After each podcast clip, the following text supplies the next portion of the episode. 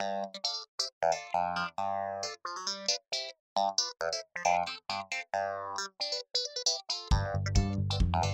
you.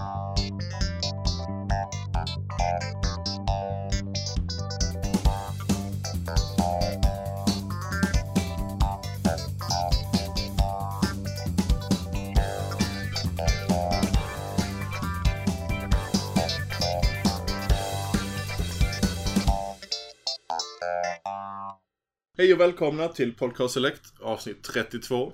Nu är vi äntligen tillbaka från vilat upp oss lite efter E3 som var minst sagt hektiskt. Sex stycken podcastavsnitt, en jädra massa nyheter och ja, det var, det var en stressig vecka helt enkelt. Eh, Men mycket nya följare i alla fall, så det är skoj. Ja, det är verkligen skoj. Eh, Med mig, som ni hörde där, var ju Blomstrand. Tjena tjena. Och du överlevde midsommar, antar jag? Eh, Jag skulle faktiskt ner till sommarstället men jag, jag blev sjuk så jag var hemma och spelade spel. Ja, ja det, det går ju bra där med ju. Ja, det funkar. Jag, jag satt hemma och var sjuk och spelade spel med så att eh, vi fick göra någonting tillsammans fast inte samtidigt. Ja, Eh. vad spelar du då? För det är lite vad vi ska snacka om i det här avsnittet. Vi ska typ snacka om sommarspel typ överlag och typ hur spelmarknaden liksom ser ut från år till år och Men, men om vi bara återgår till min fråga, vad, vad spelade Ja. du? Ja, det händer inte så mycket under sommaren så att det, det är då man får ta igen de här eh, spelen som ligger på hög som man inte hunnit spela. För det kommer ju så pass mycket senvåren och, och sen innan hösten brakar igång. Eh, jag har suttit och kört, vad har jag kört? Eh, jag försöker komma ihåg det. Jo, eh, Valkyria Chronicles eh, så att jag körde under eh, eh, midsommarveckan. Som vi även har en recension uppe på sidan för va? Det stämmer bra det ja. Ja. Eh, ett ehm, PS3-spel som nu kom som remaster med all DLC och ja, det, det gamla vanliga. Eh, jag missade det när det kom på PS3 Eh, och jag var riktigt irriterad över det för att det har alltid legat med på alla de här listorna över de bästa JRPGs man måste spela. Och eh, så jag missade sen så kom en remaster och bara sett att yes. Så nu har jag äntligen fått spela det. Eh, och jag älskar det. Det är ju ett eh, taktiskt eh, JRPG. Så det är mer väldigt strategibaserat eh, turn-based combat. Eh, grid-based va? det är inte grid-based. Ah, okej. Eh, eh, men du har ju fått varje move du gör, varje din enhet har ju, kan ju bara gå en viss sträcka så att man skulle nästan kunna jämföra det med XCOM fast utan grids. Ja, okej. Kan man ju på ett enkelt sätt säga det. Jag vet Eh, min brorsa köpte det på Steam-salen idag, eller igår. Han spelade i alla fall lite, han gillar det hittills. Så att, Mm. Ja, det, det påminner väldigt mycket om XCOM faktiskt nu när man tänker efter. Eh, just om eh, hur du rör dig. Eh, sen då varje soldat i din squad är ju en, eh, har ju namn och bakgrundshistoria lite och personlighet och sånt. Så, kan du editera den också? Du kan inte editera den. Eh, utan de... Så mycket har du inte tillgång till. Men skulle de dö så, ja då är de borta. Då får du träna upp en ny enhet istället. Och fördelen här är att varje enhet, eller du har fem, sex olika klasser. Och alla de klasserna, alltså det är klassen som eh, levlar upp. Så skulle du bli av med en, eh, en sniper till exempel. eh, och så rekryterar du en ny sniper så blir han automatiskt just den leveln som klassen är. Med andra ord, det är inte lika hemskt att förlora en soldat i det spelet som XCOM. Ja, alltså du varje soldat har ju också eh, den här eh, passiva eh, bonusar till exempel. Eh, gör mer skada eller springer snabbare om det är i skogsmiljö eller eh, gör mer eh, föredrar att skjuta mex eller är rädd för viss typ av eh, fiendearketyp och liknande. Så på så sätt så kan det bli en förlust beroende på vilka passiva bonusar de har. Men du får inte det här levlandet som kan vara lite irriterande i x att man har, har två, tre toppsoldater och så blir man av med dem så står man där med byxorna ner och har massa eh, sådana här recruits som eh, måste levla upp och, och så. Så att eh, det, det blir inte lika stor smäll eh, totalt sett som i XCOM. Nej. Jag har ju spelat eh, XCOM 2 faktiskt nu. Det, det släpptes ju på PC redan i våras men så spelade jag ett tag och så var det något annat som tog mig uppmärksamhet. Och då tänkte jag nu i sommar bara, nej fan nu ska jag köra det här. Och så hade de optimerat lite. Så jag spelar på PC-utgåvan och det kommer ju nu till konsol den 9 september. Yes, Vilket yes, yes, eh, är yes, jävligt yes. skoj för att, eh, och, och förhopp- det bästa för mig som PC-spelare är att patcha in handkontrollstöd. För visst, du är mer effektiv när du sitter vid ett tangentbord men det är så jävla mycket, alltså det är ett sånt spel som inte behöver, du behöver inte vara snabb. Du kan sitta i lugn och ro, du behöver liksom ingen precision, det är inte Total War eller liksom Starcraft utan det hoppar runt på grids och klickar på några knappar. Så att det kommer ju fungera exakt som tidigare XCOM gjorde på Mm. XCOM Enemy Unknown då.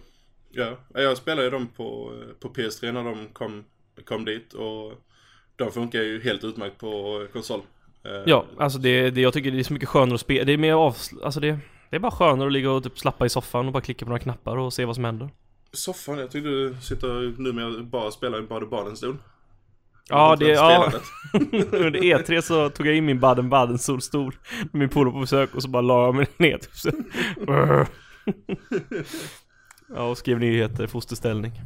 I första ställning också. I Baden-Baden. Ja, det var, det var livsfarligt alltså. Men skönt. Ja, det kan, jag- det kan jag tänka mig. Men, eh, men okej, ja men det... Fan, då kanske jag ska plocka upp det här själv också. plocka upp. Alltså, Xenoblades. Eller inte Xenoblades, vad säger jag? Eh, Valkyria Chronicles. Chronicles. Mm. Ja det, ja, det tycker jag. Jag tror inte det kostar sådär jättemycket nu, remastern. Eh, Nej, det var på sale också nu på PCn så att jag tror jag plockar upp det. Ja, det är det menar. Det, för det, är, det är exakt samma portning eh, som PC fick som eh, vi fick på konsol. Och som du sa tidigare att XCOM 2 kommer ju nu äntligen 9 eh, september till eh, konsol. Så att äntligen får jag eh, spela det. Jag, Ja. det är Alltså, nog det, det bäst, spelet jag väntar på mest eh, inför hösten. Så är det det. det roligaste med XCOM är ju hur man, jag tog ju så att jag gick in på Facebook, slog upp den, liksom körde window mode och skapade bara massa kompisar i spelet. Och eh, det, är ju så, det, det blir så jävla mycket roligare och jag hade även Lim, Linus Limpan här som varit med i några podcast för länge sedan. Jag hade han på besök och det är ju skitroligt när man har typ skapat karaktärer och bara sitter och garvar åt när de gör en massa misstag eller de är fucking badass. Och eh, du Sjöland överlevde hela resan i alla fall. Du var grym Ja, sniper. Nice. Ja, vi har ju Mm. sutt- jag har hört dig när du har suttit och spelat. Du har ju suttit på PS4 chatt också så hör man det i bakgrunden. Det fan. Sitter och skriker bara 'Kom fan Sjöland!'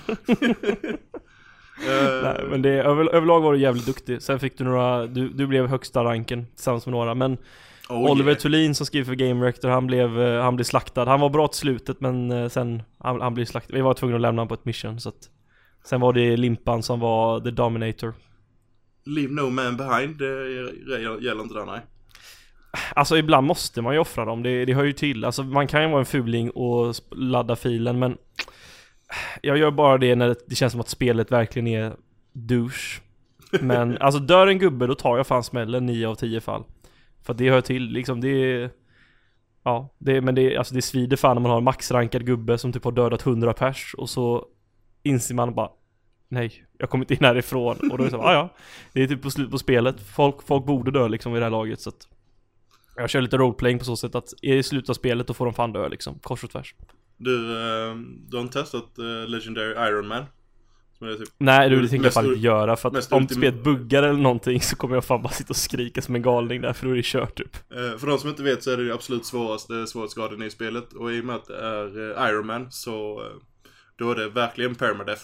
Eh, då finns det ingen återvändo överhuvudtaget. Där Det är bara ing- senaste autosaven som gäller Ja, eh, du kan inte hålla på med eh, save glitchar eller autosave quicksave och sånt som man kan göra i de andra. Utan det är väl en save-fil precis när missionet börjar, sen tror jag inte det är mycket mer. Den, Eh, den tar en och samma fil och så tar den bara och autosava på och på och på och på Så du har bara en fil men det är typ från exakt draget innan bara Okej, okay, jag trodde det var från början upp. Ja eller jag, tror- jag tror det för att jag Det måste ju vara så om något bugg Eller jag vet inte Jo det måste finnas att om något buggar så inte allt går åt fanders Men jag tror det är bara för att man ska kunna Säg att du har gått in i en match och typ dratt fem drag och så dör din favoritgubbe och så Okej jag kan dra ett drag innan men inte mer Mm. Ja, det, det, Jag- det jag låter mer det. logiskt att den sparar efter varje, upp, eh, varje drag man gör. Eh, eller varje Jag, turn vet, som jag har inte testat, jag, jag, mitt, jag, jag klarar inte av det, det Alltså buggar eller någonting och, att det, är- det, och, att det är anled, anledningen till att allt går åt fanders då är det såhär, nej Då Jag låter det vara. Men det var ett, alltså jäkligt bra spel, XCOM 2 är mycket bättre än det första tycker jag. Um, Och det är liksom, allt är mycket Du har ju såna här avatars, de bygger ett avatar project som Så det är lite tidspress på en, fast det passar liksom för du, nu är du liksom en grillarmé liksom. Ni flyger runt i det här skeppet och typ tar över Återtar liksom jorden. Och Um, och så eh, ska ni förstöra massa saker och hit och dit och Och det passar på så sätt då att man har liksom lite tidspress på sig Eh, ibland kan det bli jobbigt men det gäller bara att lära sig vad man ska uppgradera och inte. Och mitt tips är att uppgradera vapen och, och rustning så snabbt som möjligt. Skit i massa typ eh, små liksom, eh, vad heter det? Man ska dissekera liksom eh, monster och grejer. Skit i det till en början, bara uppgradera allt som är relaterat till rustning och vapen för det kommer göra att du överlever snabbare. Och så bygg saker och ting så du får eh, high income så snabbt som möjligt också. Mm. Och mycket Intel, glöm fan inte Intel alltså. Ja, det är en grej som, jag, som är lite tråkigt att uh, de har i och för sig inte bekräftat detta, uh, ja eller nej, men jag antar att vi inte får moddarna till uh, PS4 och Xbox One. Tyvärr, för att är det no är något spel som verkligen lever på mod-communityn så är det ju XCOM. Jag tror det är väldigt mycket, problemet med moddarna är att det är alltså typ extremt mycket saker som man, folk inte har rättigheterna till. Det är alltså voice packsen är ju liksom, folk har bara tagit typ kan vi ta? Halo-spelen, de har tagit ljudfilerna och bara slängt in dem. Det skulle inte det skulle inte Microsoft och uh, Bungie och, ja, och, och 343 acceptera så att Jag tror, jag tror inte man kommer uh, lägga över mods faktiskt för att extremt mycket material är liksom ja, Jag tänkte primärt på den här uh, Long War-modden som jag väl anser som en av de ja. största moddarna. Det är ju mycket undermoddar och sånt i den. Nej, alltså men... det enda modden vi fått till konsolen det är ju bara från Bethesda-spel egentligen väl. Så att jag tror inte man ska förvänta sig det egentligen. Det, Nej, det vore ju trevligt men... Där funkar det lite sådär också. Dels med eh, hur moddarna funkar i sig och sen är det, har varit väldigt mycket nu när de öppnar upp eh, Fallout-moddarna eh, på mm. Xbox mm. One. Det var väldigt mycket moddar som folk bara snodde rakt av från eh, PC-communityn och sen laddade upp och tog credits för det. Ah, ja, det, och, det är inte ovanligt. Nej, eh, sånt händer säkert på i PS-communityn också. I PS-communityn också, men jag tror den är mer väldigt... Uh, Mod-communityn där är väldigt, vad ska man säga, egenpolisande. Uh, du, du, kommer inte, du kommer inte undan med sånt uh, där på ett enkelt sätt. Utan, Nej, alltså det... Folk känner igen uh, grejerna direkt om det kommer från någon annan. Ja, sedan tror jag inte jättemånga blir så sura för att, eller visst det är alltid tråkigt när folk tar i liksom skapelse men Alltså det kommer ju aldrig vara en stor grej på konsol långsiktigt liksom. I alla fall inte som vi känner till det nu. Alltså om 10 år så är det ju garanterat alla de servrarna ner liksom. Medans på PC-versionen, alltså här på konsol så är det ju ett stängt, då är det ju Microsoft operativsystem och ladda ner filer och sånt där och det kan ju vara borta om 10-15 år och aldrig gå att få tag på. Medan du kan hitta mods för typ spel som är 20 år gamla liksom för att folk har dem på sidor som typ Nexus Community och sånt där. Mm. Så att de som verkligen är seriösa modder, de håller sig nog till PC, eh, eller alltså det här, ja, det här är ju egentligen en engångsföreteelse. Jag tror inte vi kommer få någon seriös mod-community på, för konsol. Nej, och jag, jag, tycker inte man ska ha det heller, faktiskt. inte som standard, för att uh, Alltså mods är trevligt och så, men det är väldigt få spel där det känns som liksom Det är typ XCOM Det är Fallout och Skyrim, men sen tar det typ stopp Jag kan inte komma på många andra spel på rak arm där jag känner att Oh, det här måste ha det liksom, utan det, det är ju egentligen Folk gör ju saker utanför spelet och Att officiellt lägga upp det På liksom en store eller dylikt. Det är en jäkla skillnad för då, då kan vi bara snacka om att folk skulle stämma varandra kors och tvärs alltså. För moddare kan vara, det kan vara inspirerat från ett brand och så äg, säger det här företaget Öj, nu har jag upp något som är inspirerat av det här, vi kommer stämma er på massa miljoner och så blir det massa kaos så att... Men hur, hur, är det med moddarna för Fallout och Skyrim till exempel på PC? För att eh, som jag har förstått det så finns det faktiskt moddar som kostar pengar också, det är inte bara gratismoddar i, eh, i den storyn. Jag vet inte om det finns någon som kostar pengar men... Eh, jo, det, där finns de, men frågan är vem är det som bestämmer om det ska kosta pengar och hur mycket det ska kosta? För det är... Eh, befästa själva eller det är eh, Har de en egen... Alltså jag, jag har inte sett det så jag kan inte inte svara på det men alltså, Jag det... antar ju att Befästa får en del av den kakan. Ja men så tar väl Steam då en hel jävla chunk också. 30% säkert eller något sånt skoj. Ja. Men eh, överlag så, ja Alltså mods är trevliga, alltså Jag tycker mods som Witcher påverkar grafik Witcher skulle och... varit kul att ha det till också. Witcher? Ja, finns ja. en hel del trevliga Witcher-moddar på PC Ja, jag exempelvis typ Level of Detail kör jag med och sen kör jag att de ögonen är mycket hög, mer högkvalitativa och eh, att de påminner om liksom riktiga Witcher-ögon och eh, vad mer var det? Eh, jo, att de gjorde om alla texturer på trä och typ takpannor och sånt till 4K och vattnet och ja, alltså du kan bara ändra lite små grejer för att om, om ni liksom har öga för det och gått förbi en stubbig Witcher kan man bara se vad fan det här är lågupplöst som attan Och då tänkte han, ja ah, men jag tar liksom och tar alla spelets liksom textures och så byter ut dem till mer hög, högupplösta Och det är ju trevligt så här, om man har datorn för det. Det är, det är därför som blir problemet med konsoler liksom att eh, kon, alltså utvecklare använder ju liksom 99,9% av konsolens kraft. Och Ja, sen det, är det det blir stopp. mer vanity mod i så fall, eller nya vapen eller quests. Det är, Ja. den, det är väl den typen av, som är det mesta vi har sett på, till exempel för Fallout nu. eh, På konsol, eh, i modväg. Men det, det är trevligt ändå att de försöker i alla fall. Eh, att det finns stödet för det. Sen får vi se hur långvarigt det blir och vilka, ifall det blir mer spel som kommer stödja det.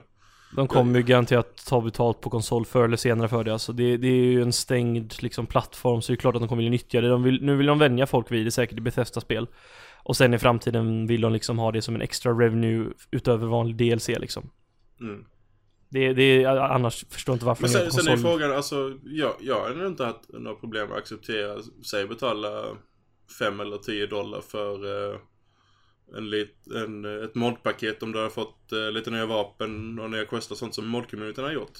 Eh, Ja, med tanke på att det finns folk som sitter liksom och curatar, liksom går igenom vad, vilket material som håller standard och inte, så skulle det funka bättre på konsol om något i alla fall. Alltså Steam har ju fan ingen curation där liksom. Du kan ju lägga upp jävla Plebmods pleb mods deluxe liksom, och så, kan få, och så skulle du börja, börja ta betalt för det, då skulle det bli ett hus, eh, liksom. Då, det skulle inte funka. Men eh, med tanke på att det är liksom på Xbox eller Playstation-plattformen då, så, eh, så skulle man kunna ta betalt på ett lättare sätt, men ja, det, jag vet inte, jag tycker att jag gillar inte att det blir så mycket spritt material utöver att ett spel släpps. Då har du både DLC och så har du moddar och huvudspelet och Jag gillar när man har lite kontinuitet i det hela. mm. eh, någonting mer du har suttit och spelat under semestern? Alan Wake sitter jag och spelar just nu. Och jag spelade faktiskt aldrig klart det back in the days. Oh men jag gillar det God. mer nu än tidigare. Och eh, sen har jag även då liksom, vad är det? De här två stycken specialepisoder efteråt som man får med sen. Ja, Signal och The eh, Writer. Ja precis, så de har jag också. Och sen har jag även expansionen då. Med Eller ja, American den är ju- Nightmare va? Eller ja, den är ju helt fristående. Ja, Eh, den är väl ingen topping bra grej Ja, men jag gillar den faktiskt. Okej. Det är väl typ mer actionfokuserat vad jag förstår och så är det Eh, annan liksom. Ja, det är mer actionfokuserat men jag tyckte faktiskt uh, uh, storyn där var faktiskt eh, väldigt intressant. Uh, du ska inte spoila någonting även om det är ett gammalt spel men eh, det finns ju nu mer på bakåtkompatibilitet på Xbox One också. Tror det alla som köpte Quantum Break fick väl, eller förbokade fick ju eh, Alan Wake också. Det stämmer. Det stämmer. Eh, jag vet inte om de fick eh, American Nightmare. Om inget annat så kostar väl American Nightmare det bara några, några spottstyver idag. Eh, på eh, Xbox Storen. Den är ju helt digital så att det går inte att köpa på skiva. Ja, nej, och sen resterande delen av sommaren eller så här Juli och augusti så är väl planen att spela Bully, Rockstar, jag har aldrig gjort det. Eh, Va? Jag har det liggandes på Åh PC. herregud. Ja, jag gillar ju Rockstars spel så jag tänkte det är dags att köra det nu. Och eh, så kommer jag, kommer jag köra Bioshock 1 faktiskt. För de som äger lite PC på Steam kommer få en uppdaterad version. Nu vet jag inte vad det innebär direkt. Eh, men jag gissar på lite nya texturer och kanske hit och dit. Men eh, det ser ju redan rätt skapligt ut på PC för man kan ju maxa allt men. Ja det är lite lustigt för eh, när de släppte den här announcement-trailern för remaster nu. Så det var, man fick se väldigt, väldigt lite på vad som var skillnaden.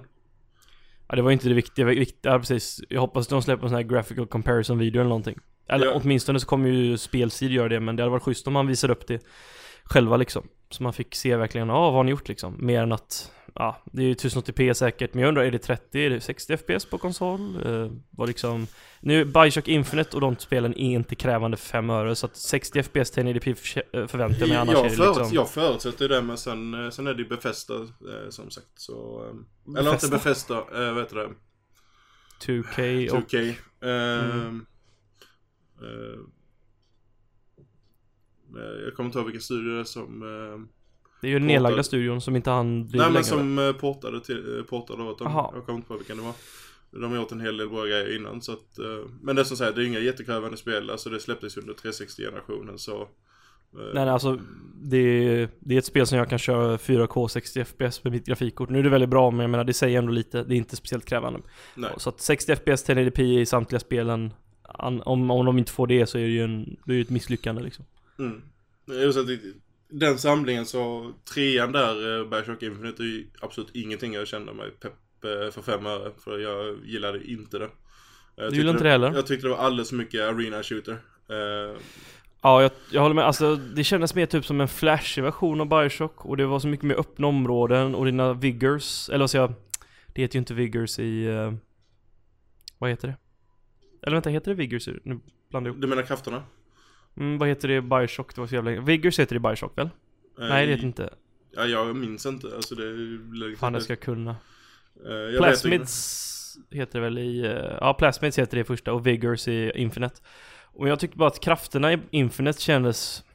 Det kändes inte essentiellt för fem öre, det var liksom bara som en extra ability. Och ärligt talat, du kunde skippa, jag använde dem bara i liksom att jag hittade något jag gillade, typ jag tror de är fåglarna, kråkorna som kunde attackera en. Och så slängde jag ut dem, så åkte de runt och sköt på alla, eh, eller flög runt och störde alla, och så sköt jag på folk under tiden. Det kändes, i, i, tar man i Bioshock 1 så, där var ju liksom krafterna hela, alltså det var ju liksom, det var ju ett taktiskt spel, mer bara än en shooter. Och sen tycker jag Rapture är bara så mycket mer intressant än Colombia. Mm. Och det liksom finns en kontinuitet i spelet och det finns en viss mystik och, och jag gillar bara art design och allt Lite mycket mer klaustrofobiskt också. Ja, ja verkligen. Colombia är ju... Och jag tycker Colombia, jag vet inte, jag, jag tycker att, eh, vad heter hon tjejen? Eh, Infinite. Ja du vet vad jag menar. Ja, jag jag tycker hon är wife och bait deluxe också, jag klarar inte riktigt av det. Men att- kom, visst kom In, Infinite efter första Dishonored? Eh, ja, 2013 kom Infinite och det var ju efter Dishonored. Ja. För, alltså, Eller om det var, jo jag spelade Dishonored. Oh men det måste varit exakt efter typ. För det, alltså, det känns lite som att man har sneglat åt Dishonored så när man kollar artstylen. Eh, och stadens uppbyggnad. Eh, rent, Alltså de hade redan visat upp det långt innan och det såg likadant ut då nästan så att Jag tror Okej, inte okej. de inspirerades jättemycket av det. De visade upp spelet 2010 redan. Så att det är väl tvärt kanske till och med Dishonored då Men alltså de som gjorde Dishonored, han som var art style direct, eller art director de för det, han mycket gjorde bättre. ju Vad sa du? Ja, de gjorde mycket bättre än Infinite, tycker jag. Jag tycker det. Ja men och han, det var ju han som gjorde, vad heter det, um, City 17 i Half-Life 2. Så att eh, de hade ju någon duktig bakom sig. Mm. Och, eh, men ja, jag vet inte, jag, jag tycker Bioshock är bara ett mycket bättre spel rakt igenom. Eh, storyn levereras väl på ett mer, vad ska man säga, modernt eller liksom högt, eh, alltså det är ju mer ett högt tempo i Infinite och så hur det levereras men jag gillar mystiken mycket mer ettan, där är det mer de här eh, liksom voice comsen som man använder och jag är inget jättefan av det vanligtvis men här är de intressanta. Och, och det är liksom inte så här, det är kvarlämningar från liksom en död stad med liksom en viss Det är bara så mycket mer intressant tycker jag. Det är, ja. Ja, jag, att- jag, jag återvänder gärna till uh, Rapture. Vi spelar om uh, både ettan och tvåan. Eh, nu just när det kommer i september. Ja, jag har aldrig spelat tvåan men jag, jag fastnar inte för det. Jag, jag kör ettan bara. Tror jag. Så att det, det är väl det och Alan Wake expansionen. Kanske att jag... Jag har Witcher 3 liggandes. Tanken var att jag skulle spela, spela klart det under min semester men... Det sket ju sig rätt grovt. Alltså det... Hur Ja, långt har du kommit nu då? jag är typ... Jag ska typ exakt iväg till Skelliget. Okej, okej. Ja, då har väl... Två femtedelar kanske ungefär kan jag tänka mig. Jag har typ 30-35 timmar gameplay. Uh, det beror, timmar säger inte så jättemycket, det beror på hur man spelar. Men jag skulle nog säga att du... Vad kan du ha? Gjort 60%ish. Du tror det alltså? Ja. Om du, Okej. om du är precis på väg dit för Skelliga, det är ett väldigt stort område där, är väldigt mycket att göra. Jag ska dit. Jag har gjort klart det sista missionet. Jag har liksom... Nu är det sista jag ska hoppa i en jävla båt typ liksom. Ja, ja det är som sagt, alltså det är mycket att göra i Skellige. Eh, jag tror området totalt, vad kan det vara? Om man tar bort allt vatten så det är nog halva vällen i alla fall. I eh, Ah, ja. området, så att eh, det är stort. Kanske jag ska plocka upp det ändå och trycka på lite eftersom jag snart ändå har kommit halvvägs åtminstone. Mm. Ja, Jag har väl börjat komma halvvägs nu i eh, Blood and Wine, sista expansionen. Det ser så jäkla bra Och- ut. Jag, när jag var hos polaren så startade jag upp det och bara, och det var, jag menar jag är van vid PS-versionen, jag menar med PS4-versionen, det är så jävla vackert och artstylen och Ja, det, det är den här lite brytning nu från... Eh, visst, alltså, orgi, alltså Vällen är ett riktigt snyggt område i, i Witcher 3, alltså main storyn. Men nu när man kommer till ett liknande område fast det är mycket... Mycket det är färg- Frankrike liksom ja, i, eh, i. Disney-toner liksom. Mycket färggladare, det är inte massa eh, gråskala och mörk, eller mörka färgerna i skogen utan eh, det känns lite som man är på semester faktiskt. Men det är Eh, typ det- färgtonen på typ den här animerade filmen Tangle, har du sett den? Eh, nej. Det är i alla fall en, en animerad eh, film från Disney och den har ju lite det här du vet eh, Ja de har de här liksom färgen, färgskalan som är grönt och gult, orange och och det här franska liksom faunan och det är så jäkla behagligt att sitta och kolla på det alltså det är åh, Nej det är ruskigt vackert är det Mm. Alltså, och det är inte lite område man får heller. Alltså området är ju Ja, det, det är nog nästan större än väl, eller större än, uh, vad heter det, området i, uh, i mitten där Red Baron de lever. Ja. Uh, nu kommer jag inte på namnet. Uh, men det är ungefär lika så som det området. Så det är bra chunk nytt område att utforska. Och där är alltså sidoquest till förbannelse. Alltså du har att göra. Om du verkligen vill. Vill du köra storyn så säger de att bara kampanjen är runt 30 timmar. Och jag har redan brutit de 30 timmarna och då hade jag bara gjort tre storyuppdrag. Så det säger ju en del. Kör man allt så har du jävligt mycket att göra helt enkelt. Ja, det kommer nog att landa på lätt eh, 100 timmar ish. Eh, om man ska göra allt. Och det, det, är bara positivt. Det, kostar inte så mycket heller och gillar man Witcher så, så plocka upp det. Eh, kan man spela det utan att spela med andra eller måste man äga huvudspelet? Eh, nej, ja du måste äga huvudspelet. Okej, okay, så har du sålt av det tidigare så är det kört? Det, det är kört ja. Eh, däremot så behöver du inte ha spelat klart huvudspelet utan precis som i första expansionen så finns det, det finns tre sätt att starta det på. Antingen laddar du din spa, sparfil från när du klarat av eh, eh main storyn eh, i Witcher och fortsätter därifrån med alla dina vapen och, och sådana grejer. Som ett eh, New Game Plus typ. Kan man använda New Game Ja precis, för man, det finns väl en New Game Plus för huvudspelet också? Ja, va? du kan använda den save-filen eh, utan problem. Eh, för att eh, även om du inte är klar med New Game Plus-kampanjen så räknas din save-fil fortfarande som att du har klarat spelet så att säga. För att den känner av det.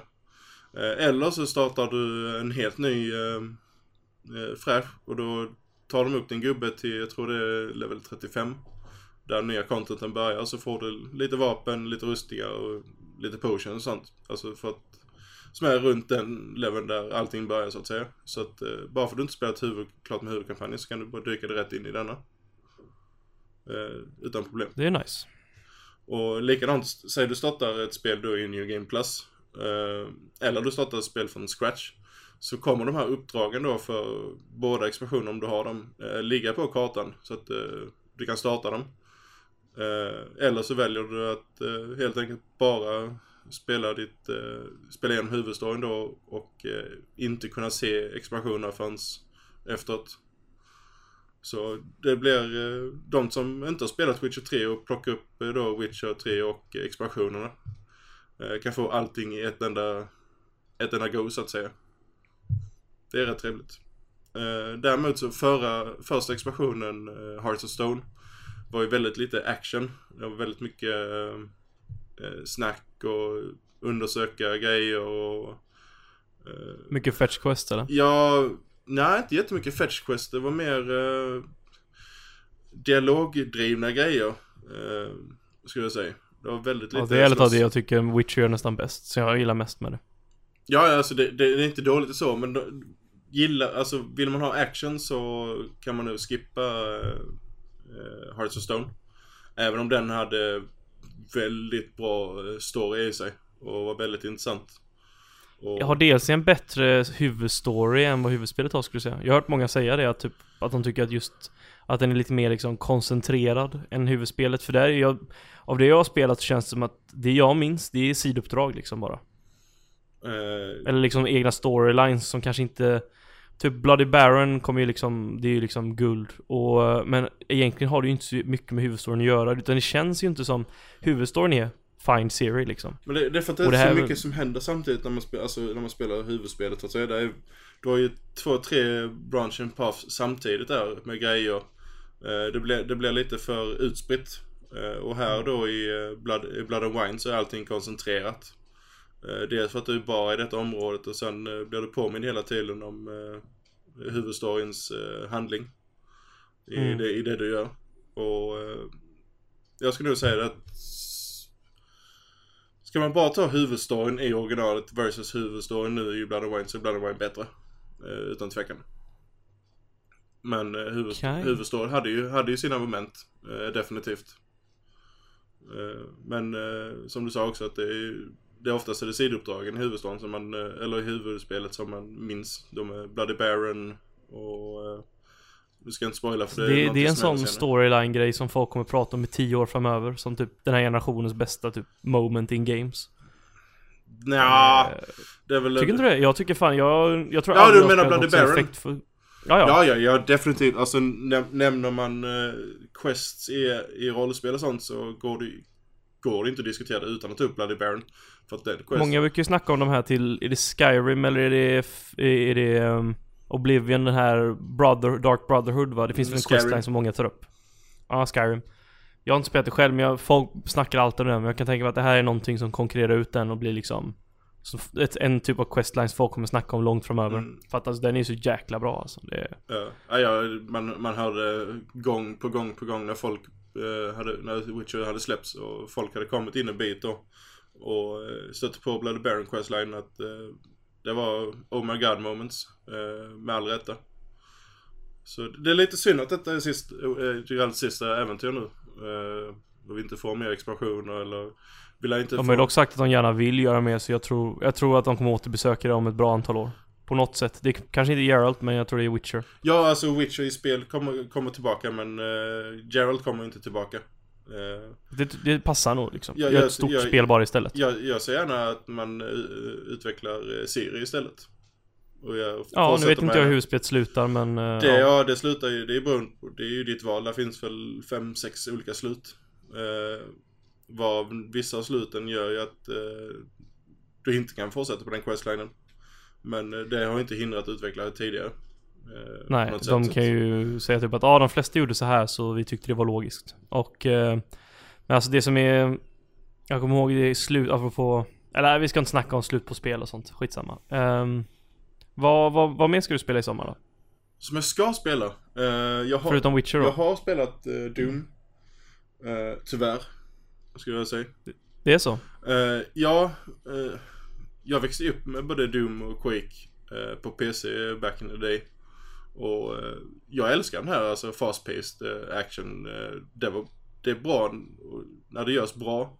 Men nu känns det som att eh, det är mer nostalgifaktor än eh, verkligen försökt pusha det. Eh, visst, du har de här finisher movesen så att eh, om du stannar en, eh, ett monster så kan du bara springa fram och göra en eh, one hit, eh, typ slita av deras huvud och, och sådana grejer. Det, det var roligt i eh, fem, sex gånger. Eh, sen upptäcker man att eh, det är inte så effektivt att göra det för att när du väl gör den här animationen så är du helt eh, utsatt. Eh, den bryter inte omgivningen. Så att du, du kan bli helt ne- med av andra fiender samtidigt som du gör den animationen. Så den är, den är rolig eh, att göra men den fyller ingen eh, funktion på högre svårighetsgrad utan då vill du definitivt undvika den. Eh, jag spelade faktiskt demot eh, under E3 när det var tillgängligt i en vecka och eh, jag tror jag spelade 20 minuter, sen kände jag att nej, det var inte så mycket, alltså jag kände bara att det är högt tempo, det är blod men där tar det stopp.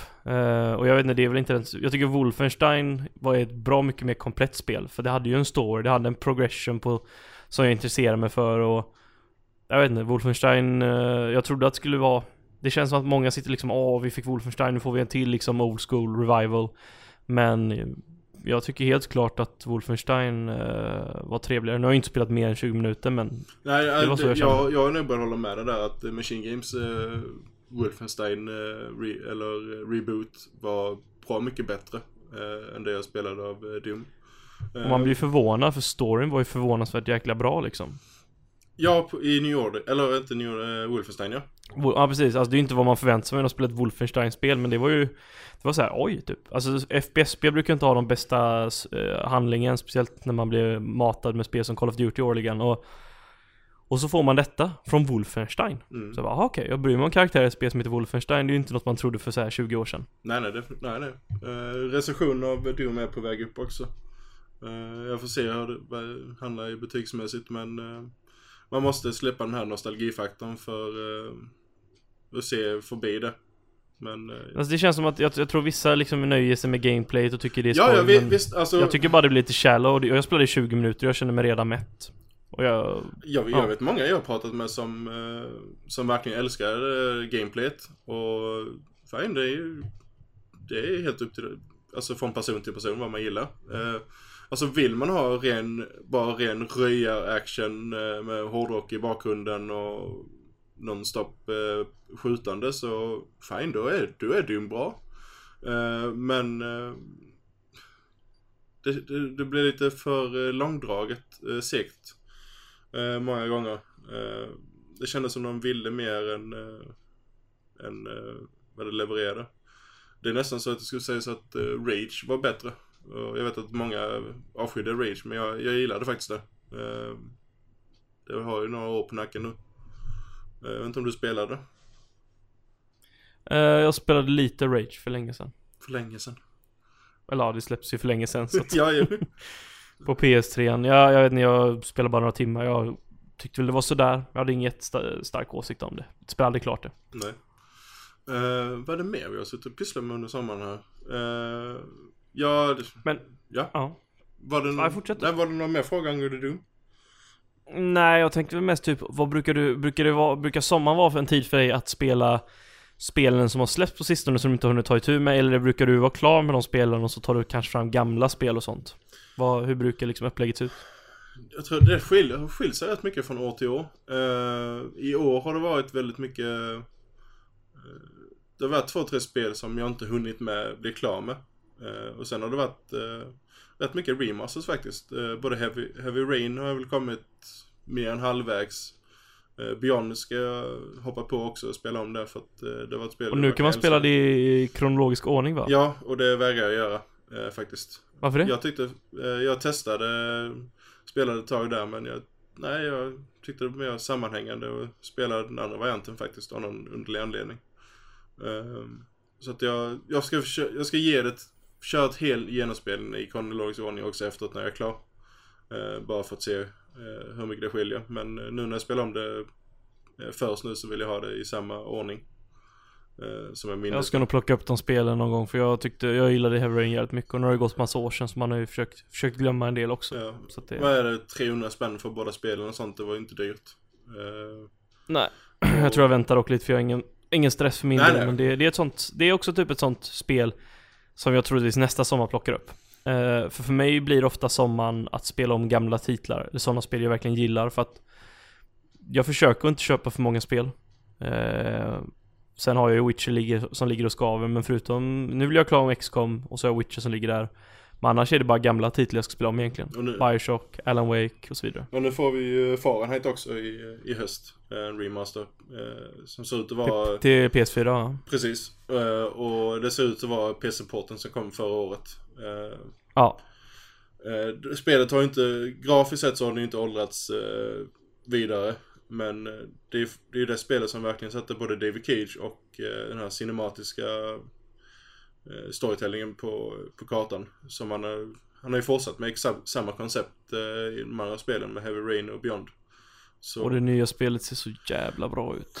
Ja, det som började som ett teknikdemo och numera eh, ett full-fledged spel. Eh, Och du ska spela som massa Android. Så jag gillar den tanken att du kommer ha en, två, tre, fyra stycken eller vad det blir. Och så hoppar du mellan dem och så ska man ta upp massa så känsliga frågor i samhället som kan relateras till situationer idag men även liksom bara frågor om ja, hur, olika grupper i samhället och kniviga situationer och hit och dit och det, det ser jäkligt, eh, ja det ser skitbra ut alltså. Och sen jävlar vad snyggt det är. Mm. Ja, det, det, det känns lite som eh, en modern, ett modernt Heavy Rain. Eh, där har du, har du också flera karaktärer som följer eh, en överhängande story. Och det antar jag att det är i, eh, i Detroit också. Fast du ser det från Ja olika det är så de har perspektiv. uttryckt i alla fall. Och eh, det ser väldigt, väldigt intressant ut. Och Jag, jag tycker Heavy Rain är det bästa han har gjort hittills i alla fall. Mm, jag var ingen större fan av det först men eh, nu sitter jag och spelar det för första gången, remastern och eh, än så länge är det fortfarande inte bättre än Beyond för mig men det är faktiskt riktigt, riktigt bra. Eh, Jag har märkt att normen är att folk gillar Beyond mer. Eller Ja, men jag vet inte, jag tycker Heavy Rain är Jag- Det jag gillar med Heavy Rain är att det är en väldigt, väldigt eh, Den är väldigt, vad ska man säga?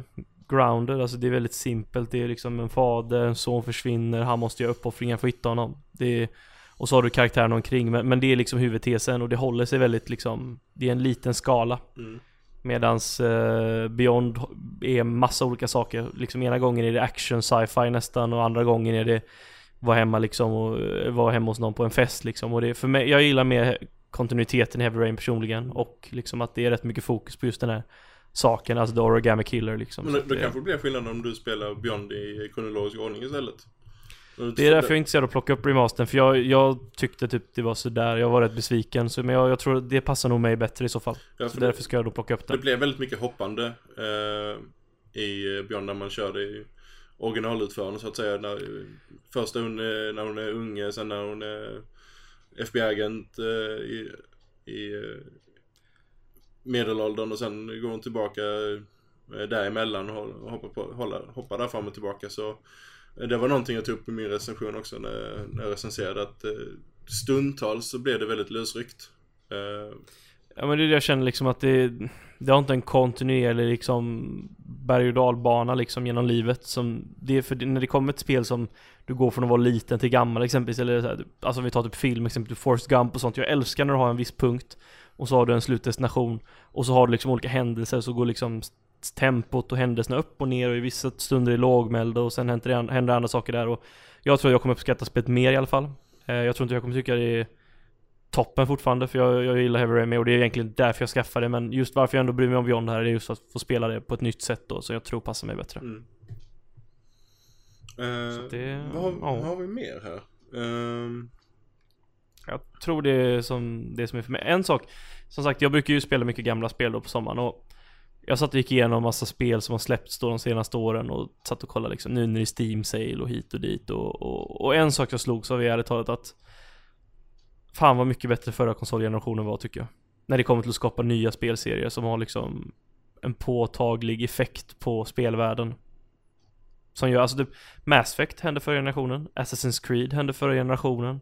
Eh, Red Dead Redemption, en av de bästa open world-spelen i mitt tycke, hände förra generationen. Gears of War skapades förra generationen. Uncharted skapades förra generationen. Last of Us, Bayonetta, Journey blev ju typ en av liksom de mest hyllade i små nedladdningsbara spel någonsin. Sen finns liksom Portal, Arkham-serien gjorde liksom att folk, alltså superhjältespel innan var ju inte något speciellt förutom kanske det här eh, Spiderman-spelet i GameCube och PS2 då. Nej, Eh, vi fick liksom många nya brands som aldrig hade existerat på båda konsolerna. Och eh, Dead Space var också en sån liksom serie som dök upp från ingenstans och hade en livslängd.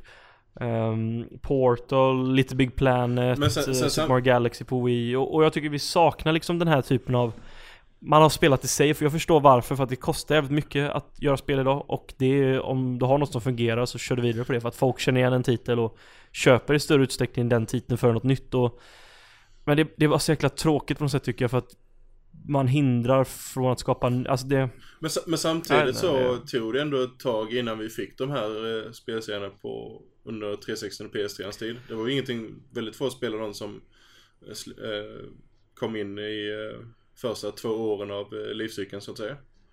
Utan det, det tog Jo, jag vet, nu har, nu har jag ändå haft konferensen, jag vet inte, alltså vi ser ju lite spel som kan bli lite Men inget så som fundamentalt förändrar någon genre eller introducerar något nytt eller känns som något Jag menar jag tvivlar på att vi kommer få någon motsvarighet till Mass Effect den generationen Och den skulle redan börjat kanske nu i det här laget Jag tror inte vi kommer få någon motsvarighet till Assassin's Creed riktigt Men sen är frågan hur, Alltså- hur, hur mycket egentligen är det att revolutionera numera?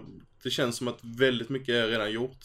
Eh, om vi, alltså om vi då eh, tar bort eh, hela VR-biten då såklart. Eh, eh, Så jag tror problemet är att Alltså jag tror problemet är att man blir lite försiktig för projekt kostar så jävla mycket idag ja, så man kollar på vad, vad är tried and true och så försöker man bara Jag menar det är typ som Ta God of War, jag tycker det påminner väldigt mycket om Last of Us Mm. eh, I sina förändringar och det är ju för att, ja, Last of Us funkar liksom det är, Vi ändrar serien lite, vi gör lite men, förnyelse men samtidigt blir det ju en förnyelse för, för, för den spelserien. Och, Jo, jo, men det är ju liksom inget, när Gears of War kom, då var det, de introducerade hela cover-based shooter-genren mer eller mindre. Och alla började göra det. Sen när Assassin's Creed kom, då började hela liksom den här parkour, klättra på byggnader. Och, och Red Dead Redemption var ju liksom helt fantastiskt, En- ett open world-spel liksom som gjorde massa nytt liksom. Och jag tyckte det var fantastiskt liksom upplagt med allting med karaktär och sånt. Nu har ju Rockstar gjort det länge, men det var verkligen Ja, och så kom Uncharted, liksom hela den här äventyrs actionserien liksom, eller sp- spelen fick liksom Det blev en, revi- Det fick liksom en en ny- revival på det, för vi hade ju Tomb Raider och sånt sen innan, men eh, det var Precis, men det hade ju varit dött länge Ja. liksom. Det var ju plattformsspelen som var de här liksom man skuttade runt och gjorde saker. Men nu hade du pistol istället och sen fick vi ju Arkham, du tog liksom saker som typ superhjältar som man hade associerat med dåliga liksom, du vet, cash grabs vet, innan. all, vi har aldrig haft något riktigt bra superspel förrän Arkham kom. Nej, och nu ser det ut som att den här generationen blir det ju Spiderman, men jag menar, det var bara så må- många fundamentala spel som förändrade klimatet och som var så jäkla bra för sin tid. Eh, och jag, jag tycker vi saknar det, och jag förstår varför många safear. Men det är bara ett konstaterande som jag gjort för det här laget. Vi har ändå kommit tre år in snart och vi har fått, haft ett E3 nyligen och jag menar Det Sony visade upp på sin konferens, det är spel vi kommer få två år framöver. Eh, jag tror inte vi kommer få mycket mer än det vi såg där och det är ju mycket spel. Eh, och det räcker två år framöver nästan exklusivitetsmässigt men jag ser liksom inget spel som kommer Vad sa du? Horizon är väl den som kan förändra den typen av... Fast det gör ju fortfarande, jag tycker det ser ut som ett spel som tar från allt och gör det jävligt bra. Alltså det, det tar från spel typ som det är ett open world, ja det har vi ju många spel liksom. Du kan ju ta allt från liksom, ja men det, det är en open world-värld. Du har RPG-element, ja men det har sett i flera andra spel, du har sett i Tomb Raider, du kan liksom hitta material, du kan crafta, bygga ihop.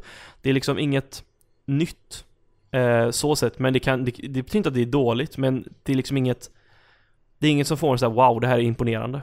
Jag menar Last of Us gjorde något ändå nytt på något sätt. Det fick liksom ett spel att kännas nästan som en bok och det fick det här liksom jag tycker, alltså Uncharted var inte som Last of Us. Last of Us gjorde något nytt på något Mm. sätt. Jag tycker God of War efterliknar Last of Us mer än vad det gör exempelvis Uncharted.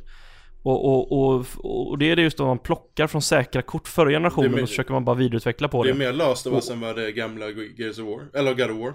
Ja, ja. Jo men precis. Det, och det är därför folk har gjort liknelsen. Vissa bara 'Fan vad dumt' men jag förstår det för att de tar ju det här, ja, relationer mellan två karaktärer, liksom over shoulder perspective, mer liksom färre fiender och liksom större impact när något väl händer, vilket var exakt Last of Us. Det var ju det, när du väl sköt någon Last of Us kontra Uncharted, då var det ju impactfulness, det är liksom, du har tio skott och du sköt den här eh, klicken i huvudet. Mm. Det var liksom, det är den här känslan man fick här när han gick fram och slog på den här första fienden i demot.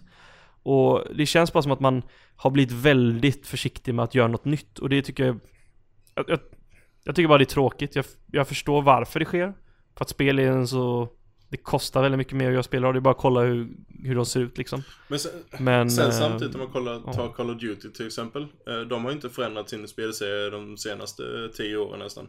Men, Det är därför folk bara hackar på ja, men sen samtidigt, jag, jag ser inte, från utvecklarens perspektiv så ser jag inte jag förstå de tänker, varför ska vi göra en massa ändringar när, när, det, när det säljer som det gör? När vi inte... Ja, det är väl speciellt aktieägarna liksom, Ja. de har en checklist och bara ja ah, det här är bra, det här är inte bra Och det... Alltså är det några utvecklare egentligen som försö- ändå försöker pusha lite så är det många av Sony Studios, Ubisoft, EA gör det nu också när de tar in sina, eh, ger mer push åt indieutvecklare. Försöker lyfta fram dem. Eh, vi såg det med Unravel. Eh, Men Unravel är ju liksom inget eller förstår du vad jag menar? Alltså det, det är många bra spel men ärligt talat, jag kan inte komma på ett, ett enda spel som på något sätt Sätter den här generationen på kartan. Men Uncharted är, 4 är fucking awesome men det är fortfarande Uncharted även om det görs på ett mycket mer sofistikerat sätt. Bloodborne, det är liksom Dark Souls, det är annat stuk. Um, Halo, Halo, Forza är Forza. Sunset Overdrive är liksom det är väl, det är liksom, det är som du tar typ eh, Tony Hawk och så blandar det med lite Infamous. Det, jag vet inte, jag ser liksom inget spel som förändrar klimatet eller får få, få folk liksom att wow, det här är något nytt liksom. Det här är liksom what this generation is about. Jag har inte sett det ännu. nej, jag, jag och det har ju liksom alltid funnits ett sånt spel varje generation. Men, Eller några spel, eller någon genreändring. nej, jag, Jag vill bara konstatera att förra, förra generationen var För- extraordinärt bra den alltså. var riktigt, riktigt bra. Eh, det, det, det säger jag ingenting om. Eh, speciellt nu om man kollar eh, en annan genre som verkligen har stått stilla väldigt eh, länge nu som JRPGs. Eh, men det är väldigt mycket på grund av eh, de här japanska utvecklarna. De, eh, jag tror inte de eh, förstår eh, hur utvecklingen har gått utan de, de kör samma eh, stuk hela tiden och försöker Nino Kuni är det senaste jag har spelat som jag tyckte var rätt bra. Jag spelade klart det, vilket säger något men... och det är också förra generationen.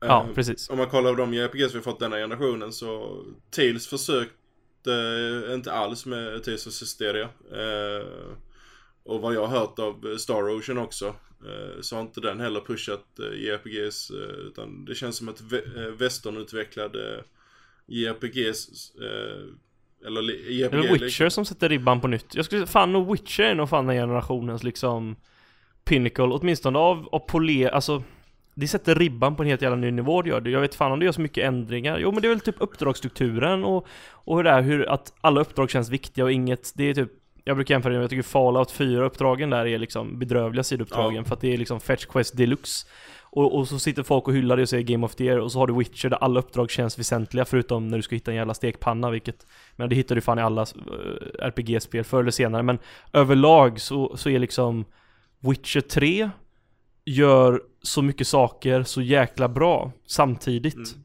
Och det har vi nog aldrig sett tidigare i ett liksom den, den typ, typ, typen av spel. Och Witcher 3 är nog fan den generationens kanske liksom Ja, det är väl den här generationens största spel skulle jag vilja säga. Jag skulle, skulle faktiskt dra in Metal, Metal Gear där också. Säga vad man tycker om storyn men det pushade verkligen alltså spelserien eh, framåt.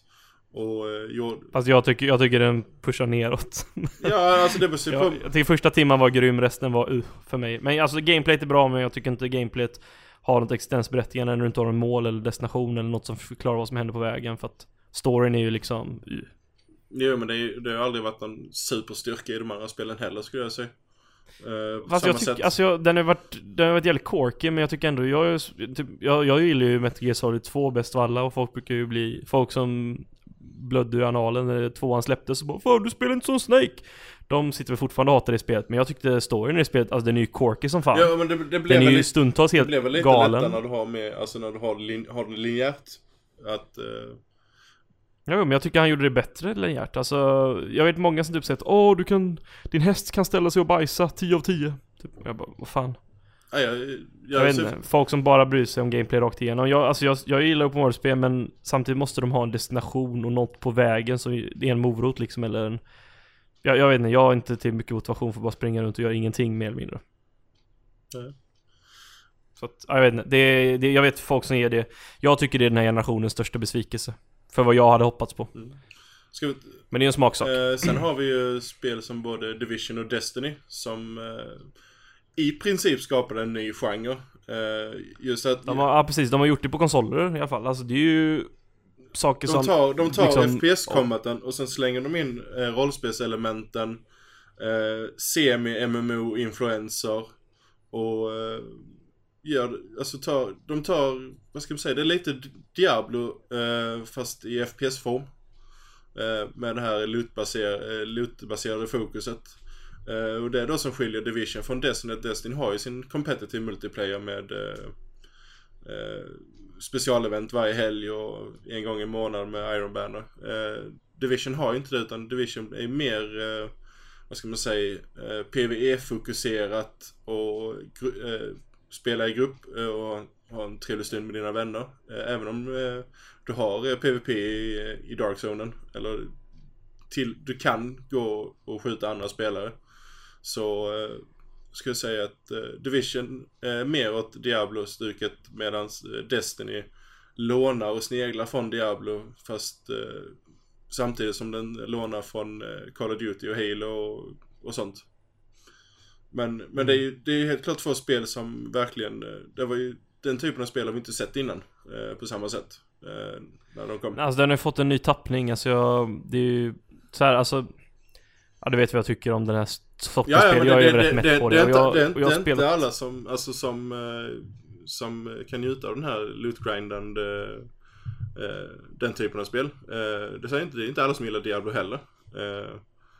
Alltså jag spelade World of Warcraft i fem år och efter att komma från det så är jag allt annat imponerad för att Jag vet inte, jag tycker, jag tror så här hade man släppt World of Warcraft idag på konsoler då, då hade det blivit en super mega succé. Om vi tänker att vi försenar hela skiten och att alla satt och spelade på konsol idag. Eh, då tror jag det, alltså det hade varit enormt. Men det var ju stort på PC också men det, World of Warcraft kommer aldrig till konsoler. Och eh, det är ett spel som jag verkligen Även om man säger efterhand bara shit vad mycket tid jag slängde bort på World of Warcraft Men det är ändå ett spel som man kan säga, det är helt klart en av de tio bästa spelen genom tiderna I mitt tycke Alltså det definierar en hel genre rakt igenom, dominerar i nästan tio år mm, det dominerar ju Det- fortfarande, det är ju det som är grejen.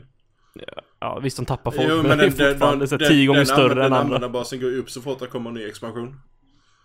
Exakt, Så, det ser man hela tiden pikar Och sen vä- väntar du 4-5 månader efter, eller 3 månader efter expansionen kommit så tappar de 2-3 miljoner eh, spelare. Sen kommer de tillbaka 4-5 miljoner när, när en ny expansion kommer. Så går det i vågor där fram och tillbaka. Och eh, apropå den genren, MMOs, så var det en genre som vi inte har sett på konsol innan. Och eh, nu har vi. Det är därför jag tror att många är lättflörtade för att jag, typ, det roligaste var jag läste någon typ Eller lättflörtade är kanske fel men jag läste det var någon som Folk som klagade att bara Åh nu har de släppt en uppdatering, mina vapen är i kassa Jag bara Har du aldrig spelat ett MMO eller? det är så här, all, Ingenting är för evigt, allting förändras, deal with it liksom Mm. det, är, det är grundtanken om man ska börja spela ett MMO Ja, För att annars kommer man bara sitta och grina i ett hörn direkt. Mm. Jag, jag är, De kommer nerfa saker, de kommer introducera nya vapen så att dina vapen är kassa och du kommer vara tvungen att grinda den här dungeonen i 50 timmar för att jag, jag, är, jag, är, vapen. jag är Ja, så typ. pass van vid det från eh, alla de hundratals timmar jag lagt ner i Diablo 3. Eh, vi, vi såg det ju i eh, Destiny, vi såg det i Division att så fort det kom de här balanseringsgrejerna så började folk skrika rakt ut att ni förstör spelet hit och dit och det är väl den här mentaliteten att konsolspelare inte är så vana vid den typen av spel. Eh, eh, som, som PC-spelare där man har sett det gång på gång på gång. Eh, jag tror inte, jag vet inte om det har skett någon gång i varken Battlefield eller Call of Duty att de verkligen gått in och nerfat eller boostat eh, något vapen. Eh, det har säkert hänt eh, smågrejer men jag tror inte det var något, eh, något som har skett ofta. Eh, och skulle de gå in och göra det så hade de fått ett jädra ramaskri för folk som, som inte förstår. Jag tror inte grunden är att de förstår inte varför de ändringarna sker. Det är ju för att, för att balansera spelet för att det ska bli en bättre upplevelse för alla. Eh, och sen om det råkar vara ditt eh, favoritvapen som du inte kan spela med längre för att eh, du behöver bara klicka på en knapp och sen dör alla. Eh, och så förstår du inte varför de tar det ifrån dig så, så börjar folk gnälla. Men eh, angående MMOs, eh, det, har ju, det, har- det har ju gått flera försök på konsol. Och det är väl egentligen inte nu förrän eh, Final Fantasy eh, 14 eh, har ju blivit riktigt, riktigt stort på PS4. Nu vet jag att Xbox One eventuellt kan få en version också snart. Eh, har väldigt stor spelarbas och väldigt populärt eh, även här i väst. Och likadant nu, eh, eller Scrolls Online. Eh, även om det är ett katastrofalt till spel så har ni sin spelarbas. Och jag tror att vi kommer få se mer med MMOs-försök eh, eh, framöver. Däremot, däremot så tror jag aldrig trodde jag aldrig skulle kunna få se betalmodell. Eh, Final Fantasy kör ju en betalmodell där, där du betalar per månad för att spela spelet. Och sen samtidigt får du betala då PS Plus eller Xbox Live Gold då för att kunna spela online. Så jag förstår varför vissa eh, säger att nej men jag betalar ju redan för, eh, för det ena, varför ska jag betala för det andra? Eh, jag kan förstå det kan sticka i ögonen på, på vissa men eh, i och med att PC-spelare betalar ju bara sin internetuppkoppling, de betalar inte mycket mer. Nej. Alltså, Eller ja, de, ja, de betalar inte, Ja. sen betalar de då månad för World of Warcraft eller vilket MMO nu, men de betalar inte något extra för att, de betalar inte någon sån här eh, Steam månadspeng för att kunna spela online på Steam. Nej, vad heter det? Jag måste bara, det här vi pratar om, The Division och de här spelen, jag såg lite intressant information, jag dubbelkollade nu för jag hade hört tidigare och det är ju att eh, det här med att folk som spelat på PC länge, att de har spelat spel som World of Warcraft och liknande och inte är så imponerade kanske då av dagens spel för att de tycker att de är typ World of Warcraft light mer eller mindre i content och sånt där. Och eh, och, och då ser jag här att när, när The Division släpptes på PC så hade det, ju, vad var det, 2,1 miljoner, det var typ tredje på Steam, det hade jättemånga som spelade. 93% har försvunnit på tre månader Och eh, det är bara typ Det är på typ 28 platsen av på Steam Steam-spelarna. Ja, men det tror jag, just, det säger ändå någonting på PC Jag tror inte den där siffran är li, sam, lika hög på konsol Nej, det är den inte. Jag kan tänka mig sen, sen samtidigt så Det finns ju ett sätt att sätta där, de siffrorna i perspektiv förutom att eh, spelet också eh, är på, eh, på Uplay eh, på PC. Eh, jag tror det är många som eh, gick in och spelade som, alltså spelade kampanjen.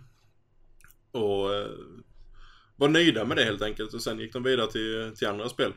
Eh, jag tror det var likadant med, eh, vad heter det? eh, Destiny. För den, den tappar en del eh, spelare men den har fortfarande väldigt stor spelarbas på konsol. Men jag tror, jag, jag tror att PC-spelare har ju mycket mer att välja på skulle jag säga. Eh, Ja, det har de. De kan ju bara säga att ah, men jag saknar World of Warcraft, jag kör igång det istället. Och det jag ser här i alla fall är att första månaden var det hyfsat hög aktivitet.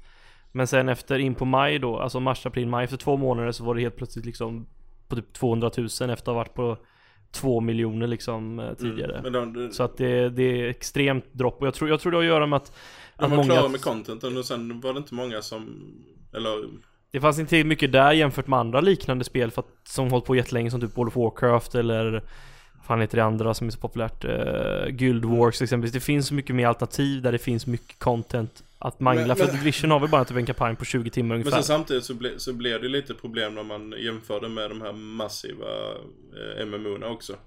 Eh, Jo, alltså jag menar inte alltså, man behöver inte jämföra spel för spel. Nej, nej, men så, det- det jag gör menar, jag det är, att- så- jag- The Division gör ju andra saker jag, bättre. jag förstår ju varför om folk är nöjda med kampanjen som sådan. Det var inte super mycket endgame content och det var det inte vid launch heller. Eh, det är ju ingen stick under stolen. Eh, Men jag undrar, när kommer nästa sån här spel som faktiskt har liksom legat i grytan länge och det som, som tar 100 timmar att spela igenom? För jag menar, det är ju, jag menar The Division Jag frågar dig, håller inte du med att man skulle kunna Nu, nu utannonserar man spelet väldigt tidigt eh, Gentemot när det släpptes Hade inte du hellre velat låta det ligga ett år till eh, och se att de utannonserade för bara två år sedan Och att det typ var ungefär en 100 timmar lång kampanj För jag menar contentet är ju inte liksom, inte behöver Last of Us-klass på single player Alltså kampanjen behöver inte vara 100 timmar i spel som Division. Det är inte, det är inte Alltså jag vet inte, det är alltså många jag hör, de tycker att det inte är skoj det som är kvar efteråt ändå. Jag menar när jag spelar World of Warcraft För mig var det roligt att levla liksom och vissa PV-saker med kompisar Men jag tyckte resan var det viktiga och jag tror Alltså de har ju varit så många som har växt upp med den genren Ser de här spelen så kallas de MMO Och de har liksom endgame-funktionen lik World of Warcraft liknande spel men själva resans gång är en tionde eller tjugondel ungefär. Och det gäller ju även Destiny liksom. Den spelar man ju klart på höftat, höftat 10-15 timmar och det gäller ju även Division. Och jag tror det, det är så, jag tror det är det som är det stora problemet överlag för att Det känns som att endgame i den här sortens spel Är rätt exklusivt för en liten målgrupp överlag. Exklusivt. Det- Hur menar du? Nej men alltså det är bara en liten grupp som, till, som faktiskt tilltar sig den. För jag tilltalades aldrig riktigt av endgame World of Warcraft heller. Dock fanns det mycket att göra där Men det var just att det var så Om du ville börja levla en gubbe från level 1 till 60 Du och en kompis Så hade ni liksom 200 timmar gameplay framför er nästan Mm. Eh, så, så den vanliga resan genom spelets världar och allting var ju liksom så mycket mer gameplay för din, din peng liksom. Ja, alltså det blir mer så att eh, Division har uh, konst- gjort den här den resan mer koncentrerad. eh, om man säger så. Sen, sen, Ja, man lägger inte in mycket fokus sen, på den sen heller. Hade samtidigt ju, så, uh, World of Warcraft, eh, om vi tar Vanilla World of Warcraft nu. eh, så, där var, alltså själva området var ju så pass mycket större än vad eh, Division och Destinys område var. Och, eh, men jag tror alltså rent från utvecklingsmässigt så var inte fokuset på eh, eh, samma fokus som eh, World of Warcraft till exempel. Eh, när man skapade spelen. Eh, jag, jag förstår alltså folk som är vana vid uh, World of Warcraft, Guild Wars och Lineage och andra MMOs att uh, de inte hade den här uh, innehållet i Destiny och Division som de var vana vid. Alltså det är bara det jag tycker att för mig skär sig det lite när man kallar Nu är det inte alltid utvecklarna själva som kallar det men det är folk, folk tar ändå upp den här liksom Massive liksom online gaming eller massive MMO Men när, när liksom själva kampanjen är knappt eh, 10-20 timmar ungefär så, så, så är det ju liksom för mig bara en lite längre Call of Duty-kampanj och sen har du endgame content och Alltså så här, spelen säljer skitbra Det här var ju väl, var det inte den bäst säljande UIP för jo, det Ubisoft? var det. Men sen, alltså sen Ja. samtidigt så Men, men problemet är ju att folk långsiktigt tror jag många kommer ihåg det som att ah, men det var en kampanj i 15 timmar men sen fanns det inget att göra i slutet. Det är vad man hör liksom åtminstone 7 av 10 säga nästan om man kollar på hur många som spelar idag. För jag kan tänka mig att ungefär 30% är kvar av de som köpte det idag. Ja, det, det är 20-30%. mycket mer än 30% som är kvar. är det verkligen det som spelar liksom typ flera Ja, gånger i det veckan? är det. Den siffran är högre. Ja, okej. Ja, jag vet inte. Men eh, på PC i alla fall, det är ju 7% Ja, ja, kvar. men sen samtidigt på, som jag sa innan också, PC har så pass mycket mer val. Eh, så att eh, där förstår jag att, eh, och sen, sen hade PC-lanseringen extremt mycket mer problem än vad konsolversionen hade. Eh, just med hacks och de hade buggar och glitchar som inte konsolversionen hade. Så där förstår jag varför många eh, kände sig eh, avtända av, eh, av spelet. Jag tror den stora procenten på PC har med folks bakgrund att göra Ja, primärt. det, ja, Typ ja, som ja jag det är också exempelvis. definitivt. Alltså, du har ju mer valmöjligheter. Eh, om, eh, Eh, men det är bara att kolla om vi tar till exempel ett spel som Diablo. Eh, Diablo 2 spelas ju fortfarande eh, av väldigt, väldigt många spelare. Och det har ju en hel del år på nacken och där har ju Diablo 3 kommit däremellan. Och Diablo 3 har också väldigt många spelare som spelar det på daglig basis. Och ska man ta Diablo 3s endgame content så är den inte helt olik från Division och Destiny. Förutom då att Diablo 3 inte har någon PVP överhuvudtaget. Eller PVP-community. Eh, grunden av de två spelen är ju samma. Det är ju lootbaserat att eh, du går in och gör dina eh, dina radar, dina rifts och annat för att få bättre loot och, och så vidare. Jag tror det, det handlar om en inställning, alltså det tilltalar en viss typ av folk, eh, det, det gameplayet och det tilltalar inte alla. Eh, det gör det inte, det är likadant som, det är inte alla som eh, jag vet att jag spelar ju väldigt li- lite i World of Warcraft. Jag, jag tyckte det var roligt i början men sen blev det alldeles för, eh, för drygt för mig och det har varit så med många andra MMOs också. Eh, alla spel är inte för alla men visst, eh, vid lanseringen så kunde den haft mer endgame content. Både Division och Destiny. Det säger jag ingenting om. Nu har vi sett så senaste tre månaderna så har ju Division fått så stor förändring. Eh, först då med de här två gratisuppdateringarna som verkligen förändrar en del och den här eh, denna veckan så släpptes det ju första expansionen. Eh, dock bara till PC och Xbox One. Eh, PS5 får den i augusti. Så eh, det som är intressanta för det är ju att se vad som händer efter år ett. Eh, allt därefter vet vi inte vad som händer eh, med spelen. För det har vi inte fått utannonserat än. Så det, det blir intressant för att se hur de, eller se om någon annan kommer in och steppar upp och försöker ta över tronen. Ja, vad heter det gällande vårt ämne där med sommarspel och så? Vad... Vilket är det bästa? Alltså det släpps ju inte så mycket spel på sommaren som alla spelare, tv-spelare vet. Eh, Medan på i biografen så är det liksom blockbuster summer movies. Det är ju en stor sak. Det- och så har det- det, även det- filmer liksom på hösten och Det är lite våren. lustigt ändå att de största filmerna, biofilmerna, de kommer under sommarmånaderna och inte under hösten. Om du tänker efter. Nej, medan i konsolvärlden så är sommar liksom, det är uppehåll rakt igenom. Det, kolla film på sommaren och spela på hösten. För det, var, det, det, det bästa sommarsläppet som jag kommer ihåg det är ju Last of Us i juni 2013. Eller 2012 till och med. Nej, 2013 va? Uh, fan det börjar bli 13 var tiden snabbt vet du. Nu ska vi se, jag tappar lite mitt tempo där. Nej, 12 var det. Det var ju, det kom ju, rem, 12 remaster, remaster kom väl två år efter. Eller ett år efter.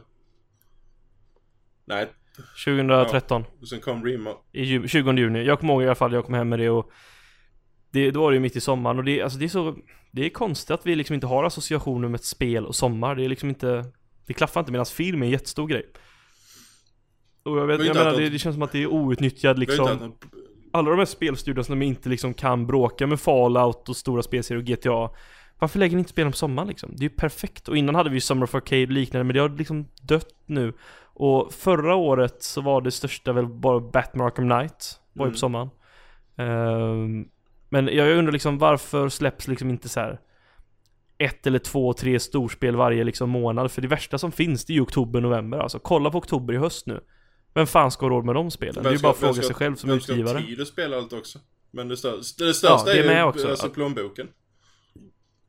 Ja men det är liksom, det är, vi snackar ju om att du kan ha allt mellan typ två till, troligtvis två till åtta spel liksom och plocka upp. Och jag menar, då snackar vi mellan en tusen till fyra tusen spänn Mm. ungefär. Och eh, sen kan du ju sälja lite efteråt om det skulle vara så. Men det, det är ändå liksom, det är för mycket kapital och tidskrävande på kort tid. Och då undrar jag varför inte speciellt små utgivare liksom släpper spel under sommaren. Och vi ser väl lite spel men Vi ser ju däremot... eh, det är fortfarande för Vi ser dåligt. däremot mer och mer spel hamna i den här slotten som, som nästan aldrig haft några spel överhuvudtaget. Som har varit eh, januari, februari, januari, februari, mars. Ja okej. Har ju ja. nästan aldrig. Februari har ju blivit... Februari, ja. mars har ju fått mer och mer spel. Vi såg ju The Order, vi så var det Infamous också släpps under den tisp... Eh... Unravel, Firewatch Nej, jag, tänk, jag tänkte på alltså. AAA-spelen. Alltså de här stora produkterna. Ja, Eh, de har ju all... har inte varit där utan vi ser ju Watch Dogs släpptes i maj, det varit Witcher släpptes i maj. Primal. Primal släpp... Var inte det december? Eller var det januari? Nej nej, Febru- Februari, ja, mars var det. Mer och mer spel alltså kommer i den slotten så jag tror Jag tror vi kommer få en skiftning framöver att det kommer även komma mer eh, Alltså närmare under sommaren också Men jag kan nog inte minnas Jag hopp- något stort Riktigt bra AAA-spel släpps under sommaren sen Last of Us eh, Batman var ju Visst det var AAA-spel men vilken katastrofal eh, spel det var eh, Ja. Men ändå det, det var ändå ett stort spel som släpptes under sommaren Alltså, ja. Och alltså Uncharted här och Ratchet Clank, det var ju på gränsen till sommaren. Det var så här sen maj. Mm. Här i Sverige var det ju grönt och somrigt ute. Så att det, det är väl nästan, jag vet inte, maj känns ju som sommar ändå. Så jag skulle det är väl det man får jag- säga då att Jag tidig skulle räkna sommar. med maj i sommarmånaderna. Maj, juni, juli. Sen börjar ju tidig Ja. höst, augusti. Det är väl det. Ja, augusti, september, då börjar liksom höst. Dravlet där liksom. Och sen september, det har ju blivit en ny liksom, hej vi är inte en jättestor studio så vi släpper vårt spel här innan alla, innan liksom alla storspelen Mm. kommer. Men jag, jag tycker fortfarande man utnyttjar eh, juni, juli, augusti alldeles för dåligt liksom. Jag menar, vi svenskar hade gärna velat spela lite nya spel på vår Ja, med tanke på hur uh, underbara svensk sommar brukar vara så. Um, Regn. Ja, och eh, nu var det... Det är perfekt, det finns inget bättre än att spela spel Nej men sen har det där när man växte upp och Mussan kom in och sa uh, ut och lek istället för att sitta inne och spela. Uh, vilket slutade med att man packade ner Gameboyet och stack över till kompisen så att man hans trädgård och spelade Gameboy istället. Ehm, man kände sådana här win man, som man vann ändå. För att man fortsatte att spela. Ehm, Mina föräldrar klagade på det lite men sen insåg de bara nej, jag var så. Skiter vad det är för ja, ja, det var, sen hade man alltid någon kompis som vars föräldrar inte brydde sig om det utan stack, satt man där och spelade inomhus istället. Ehm, men det som du säger, vi behöver mer utspridning av spel för att vi kan inte ha mer sådana här månader som eh, oktober, november där vi har nä, nästan 15 spel på för åtta veckor. Och det blir för mycket för att eh, det blir att folk eh, eh, Man får strunta i spel och så glömmer man dem helt plötsligt Ja. sen och sen är det borta liksom. Tyvärr. Eh, sen är det någon an- anledning förstår jag inte varför december inte utnyttjas bättre. I alla fall de första två veckorna i december. Det har något att göra med så här, den ekonomiska fiscal year eller någonting vet jag. Att de får inte med det på någon sån här, eh, de bryter det på något ställe. Nej men, eh, nej, men fi, Och så även julhandeln vet du. year bryts i de, de flesta företag i mars-april. Eh, Okej, men, men kan det inte ha något att göra med att man missar att det är alldeles för nära på julhandeln? Många vill ju släppa sina spel innan Black Friday Ja. också. men eh, men Det är väl den stora spel grejen. påverkas ju inte på det, av det på samma sätt. När det sen, eh, nu får vi faktiskt, vi får ju Steep och South Park i december i år. Mm, South Park är ju Det är början mysiga. på december. Det är första veckan i december ju. Och vi får även Dead Rising i eh, december, så att det blir tre, det där är mina tre vinterspel alltså. Fy fan vad jag kommer mysa med dem. Snö i alla spel. Det är bra grejer. Är det, är det snö i South Park? Jag har inte ens tänkt en... Det är alltid snö i South Park Ja, ja, du menar så. Ja, ja. Ja men det är klart det, det är alltid snö Det är aldrig liksom, det är Colorado så att det, är, det är alltid snö i South Park och det känns, det passar Ja. till julen Jag brukar alltid lyssna på eh, Mr Hanky Christmas Classics också Så att för mig är liksom South Park är jul Och sen har du Dead Rising som utspelar sig liksom nu med Christmas theme Och sen så har du eh, Steep då, åka skidor och dö i backen Du i backen. Slipper man åka till Sälen, kan man spela hemma Ja, istället eh, nej men eh, jag, hoppas att vi får mer. Det är lite som du nämnde eh, nu innan vi avslutar här också. Eh, en grej som Microsoft helt slutat med som jag förstår fortfarande inte varför de inte tar tillbaka så är det Summer Ar- Arcade. För det var hur många bra små digitala spel som helst som släpptes under, eh, under de åren som det höll på. Och det jag minns, minns hade- mest är ju Bastion eh, när det släpptes. Det var nog den bästa sommaren jag haft på, på väldigt, väldigt länge under eh, 360-generationen. Eh, så när det släpptes. Eh, det var något mer spel i den promotion runnen som var riktigt, riktigt bra. Och det var det att man, man de släppte fyra spel. Och köpte man då, eh, de het, det hette inte Season Pass då, men det var något liknande. Eh, och köpte alla fyra spelen så fick man ett femte spel gratis. Eh, också sån här eh, eh, digitalt eh, minnesspel.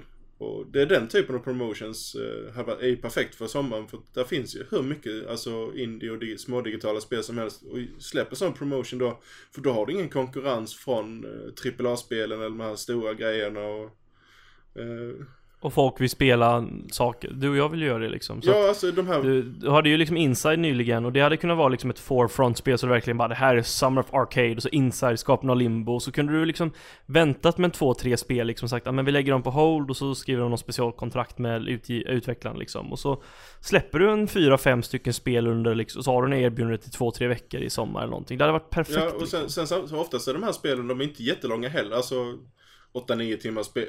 Inside i tre ja, timmar. Alltså växlar, eh, Bastion var, rätt, var ju lite längre, men det är, det är, vad ska man säga? Unravel hade jag gärna också sett under, alltså under, sån sommarpromotion. Alltså de är, det är små bite-size, hyfsade bite-size grejer och sen de, de är perfekta för sommaren. Ehm, De säljer av Unravel nu för liksom 79 spänn såg jag på PS4 Så ta det, ta Inside, ta lite liksom sådana spel Klumpa upp dem under sommaren Åtminstone så här två, tre nya releases Släpp allt på ett liksom Ja, ja. och så... Ja, alltså det behöver inte vara nya spel. Det kan ju vara som du säger, alltså någon rea på redan tidigare. Firewatch. Ja, precis. Firewatch, Unravel. Nu är inte det till Xbox va? Eller? Jo? Jo, det tror jag. Jo, det, det är på Xbox också. Nej, jag... Ja, Är det det tror jag. Eh, men bara som ett exempel, alltså ta några sådana spel, ge dem en rabatt. Uh, nu vet jag att det finns ju, både, både Xbox Store och eh, Playstation Store har ju sommar. Firewatch kommer inte Ah, till Xbox va? Inte i alla fall i svenska wiki. Jag orkar inte dubbelkolla. det.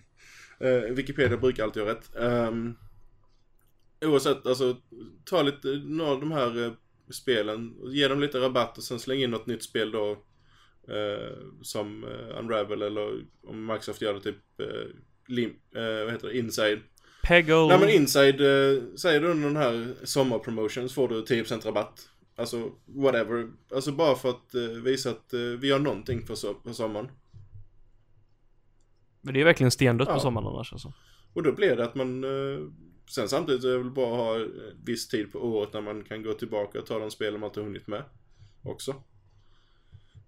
Men om man tar man och släpper ut spelen jämnare så försvinner ju problemet så att... Jo, det Oj, prosit. Men sen, sen samtidigt så det, det alltså starkast, köpstarkaste delen är ju eh, hösten. Alltså vad blir det? Sept, sept, Oh ja. eh, sept, september till eh, november. Det, det är då folk eh, köper mest. Men jag tycker det är ett problem. Alltså typ förra året var ju hemskt med bara massa open world liksom från hela hösten, alltså hela året egentligen. Det blir så mycket spel på en och samma gång och så är det så mycket open world och man känner bara att "Åh, jag blir mätt på den här genren nu, jag vill inte spela det här spelet. Egentligen vill jag spela det men det är bara så jävla mycket på en och samma gång så jag kommer skita i det. Och jag tror utgivarna förlorar och i år får vi det. en jävla massa FPS under sen. Vi får ju både Battlefield, Titanfall och eh, Call of Duty inom, är det, tre veckors tid. Ja, det är... Där, det är liksom så att du sitter och bara ah, men jag gillar FPS, jag gillar det Titanfall, vad ska jag? Jag brukar köpa Call of Duty men Battlefield ser ju grymt ut. Okej, vad ska jag lägga mina 500 spänn? Det, Den situationen kommer ju uppstå för många ja, förra liksom. året hade vi... För många som spelar den sortens spel och lägger mycket tid i ungdomar. För, förra året hade vi i och för sig bara Call of Duty och Battlefront. Men ändå, det är ändå... eh, Två spel känns, men och så nu hade vi ändå Overwatch här på våren som jag, jag tror det kommer leva kvar för många under en lång tid framöver. Och då sitter man och spelar det och så kommer tre stycken nya här liksom. Och då kommer man sitta och överväga vad, hmm, vilket ska jag plocka upp? Och helt plötsligt så tror jag att Ja, jag tror det skadar många eh, utgivare där. Jag, alltså jag, det är ju jävligt våghalsigt även Battlefield 1 Titanfall 2. Det ju att de är så pass olika rent liksom estetiskt och gameplaymässigt som gör att det funkar men fortfarande att jag släppa Att tycker vara med i racet med två av tre spel så. tajt. Eh, ä- alltså även om de skiljer sig så pass mycket så tycker jag det är väldigt lustigt av EA ändå och, och uh, köra det racet. Släpp Tidig Titanfall. höst eh, istället, eller tidig vår istället. Jag tycker det har varit bättre. Ja, det har varit perfekt för då har folk, de flesta har nog slutat spela Call of Duty Battlefield 1 i februari, mars. Mm. Sitta och vänta på... eh, Eller det har de garanterat gjort, det är ju inte hälften av spelarbasen kvar då. eh, så... Um, det hade nog varit bättre. För Tit- för Titanfall 1 kom väl tidig höst, eller tidig vin- eh, vår. Om inte jag minns helt fel. Tror jag inte men eh, det hade varit perfekt för det är ju sånt Det släpps ju inte så mycket spel på våren, oftast har man hunnit spela klart allt och det släpps kanske inte jättemycket spel men det, vi börjar se mer, men då har det varit perfekt att släppa Titanfall 2, ett spel du kan spela väldigt mycket Mm. av Om du vill, och eh, det är lite konstigt att vi inte får fler spelare Mm. Men så är det Om vi ska wrap upp här lite nu. Uh, har vi steamat av oss lite från eh, eh, sommaren här. Eh, vad har vi mer för planer inför sommaren? Det blir lite mer, vad ska man säga, temabaserade avsnitt. Snacka lite eh, olika grejer. Nu, nu börjar ju spelen snart trilla in här igen. Eh, Det är egentligen augusti som, det är egentligen bara en podcast till skulle jag säga Eh, Knappt, eller kanske två, men efter det så, de två nästkommande där kanske är lite mittemellan eh, episoder Men sen, sen kommer ju Abzone, No Man's Sky, Bound och Deus Ex alla i ja, augusti. det, är sagt, det blev väl två sådana här podcast till. Och sen, blir, sen får vi ta hand om eh, inför hösten-podcasten. Och diskutera vilka spel som kommer, vilka vi är mest pepp för och hur i helvete vi ska ha råd med alla spelen. Ehm, Jag kommer vara tvungen att prioritera ja, det, det kommer jag. Eller alltså mest för tiden känner Det, jag det liksom kommer jag också. Jag, Det- jag har en uh, aning redan nu vilka som kommer få prioritering. Men det svåraste att prioritera det blir mellan Battlefield och Titanfall för mig. Eh, för att det är två stycken online-spel som de kräver lika mycket tid, båda två, egentligen. Och Vilket spel ser du fram emot mest i höst då? Så på rak arm förutom XCOM Ehm, Ja. Watch Dogs 2. Jag skulle ljuga om jag sagt något annat. Mafia 3, det är mitt... That's Jag my är jam alltså. Åh, jag tycker det ser så jävla Ja bra det ut. gör ju det men samtidigt är jag lite eh, reserverad på det hur det kommer funka med eh, eh, För att man blir bränd tidigare när de sa att vi har ett open world-spel och så var det väldigt linjärt och strikt men här ser det ändå ut som att de, de verkligen vill få in de här si- side missions så att du får en riktig open world, eller du utnyttjar open world-spelen, eller världen så att säga. Jag hoppas att det är fortsatt closed off. Ja men det... Men eh, det är för att jag är trött på alla Ubisoft-spel. Oh, don't kill me. Nej men, nej men jag, jag förstår, alltså, alltså Det är väldigt mycket att göra i Ubisoft-spel. Om det, om det finns väldigt lite att göra så tycker jag det är skönt för då får inte jag OCD-attacker. Typ, Nej men alltså upp, det, eller det jag menar, det, typ, Man ser kartan Nej, och bara oh god, typ 150 nej, nej, så, så objekt. tror jag inte det kommer bli med för utan det är mer att eh, du kommer ha de här racketsen som du ska ta över, alltså, med, alltså det finns ju inget tråkigt om du har, om du bygger, ett, spelutvecklare bygger en, en stor open world-värld som man gjorde då i Mafia 1 och 2. Och sen får du inte utnyttja den. Eh, du får inte gå någonstans. Uh, då ser jag ingen mer. Fast jag tycker, jag tycker de spelen på något sätt liksom, jag tycker det är på något sätt vär, värdigt liksom att för att den historien du följer liksom, det är det som är Ja, det ja, viktiga visst, och visst. att gå iväg typ och råna en butik är inte viktigt för det liksom. Det, det är lite det som jag tycker Fallout gör hemskt liksom när du kommer upp där ur eh, The Vault och så så bara, ah, de har, de har tagit min son, spoilers, det händer första tio typ. Och, ehm, ja nu ska jag bara typ, jag ska bara odla mat. Jag bara, vad fan. Jag vill ha liksom lite, jag vill ha känslan att något händer, jag måste liksom stoppa detta eller jag måste följa det här, de här händelserna nu, nu, nu. Jag gillar liksom den här direkta känslan. Men jag rör mig i en stad som är liksom, ja det känns som Det en är det. Men det är fortfarande en linjär storyline och jag, jag gillar det personligen. Jag vet att många typ tycker att det är bortkastad, bortkastad potential, men jag Men gillar det, det. är det här, det är det här problemet alla, alla utvecklare har som gör ett open world-spel. Hur man ska kunna få fokuset eh, på, st- alltså hur mainline storyns har kvar det här fokuset utan att det blir för utspritt. Och helt plötsligt har spelarna spenderat eh, 100 timmar och gör andra grejer, sen gör han ett storyuppdrag. Så, Men vad gjorde jag senast? Var, varför? Vem är denna karaktär? Alltså, det blir distanserat. Eh, som, Tre spel som jag gillar när det kommer till det som jag har liksom som att, ja men jag gillar det här upplägget. Det är Red Dead Redemption, det är GTA 5 och det är Mafia 2. Jag tycker det är liksom kort och koncist, det finns lite småsaker i vissa spelen. Men fokusen är helt klart huvud och sidouppdragen och siduppdragen i de spel som finns, då är Red Dead GTA 5 ju ändå så pass bra så att det inte känns som att du bara liksom, ja, du gör Nej. dumheter bara för att du ska liksom göra saker och spela Men sen samtidigt så, alltså, open world-spel, det, det, det finns ju inga bättre än Rockstar på det så att... eh, det, det, det, Nej, är jag väl tycker inte det, fan. konstigt att du typ dem. Eh, Men de känns ju ändå liksom de kan Jag den här menar, alltså balansen. när du spelar GTA 5 Om du spelar GTA 5 och gör alla sidouppdragen Men om du bara liksom åker pang, pang, pang mellan allting Så känns det som att allt är väldigt rappt Men du gör ju egentligen allt som finns i spelet gör För de har ju typ lagt Saker och ting som man kanske skulle ha i huvudspelet. De har ju lagt det i multiplayer. Mm. Obviously. Det finns ju typ inte ett skit att ta förutom huvud och sidouppdragen Det finns lite e- Easter eggs och små grejer. Du kan liksom klä, klä, liksom klä dig i olika kläder och klippa håret. Men alltså allt är ju lagt i multiplayern. Vilket jag faktiskt gillar för då slipper jag störa mig liksom att det ska ta min uppmärksamhet i huvudspelet. Så att Jag har ett annat perspektiv på det där, för mig är inte det Jag vill liksom, ja, jag gillar öppna världar men jag gillar inte att göra saker och ting som är, känns irrelevant för huvudstoryn i öppna världar Mm. Om vi säger så Du gillar inte att plocka blommor? Du Nej, plockar inte blommor i verkligen Red Dead?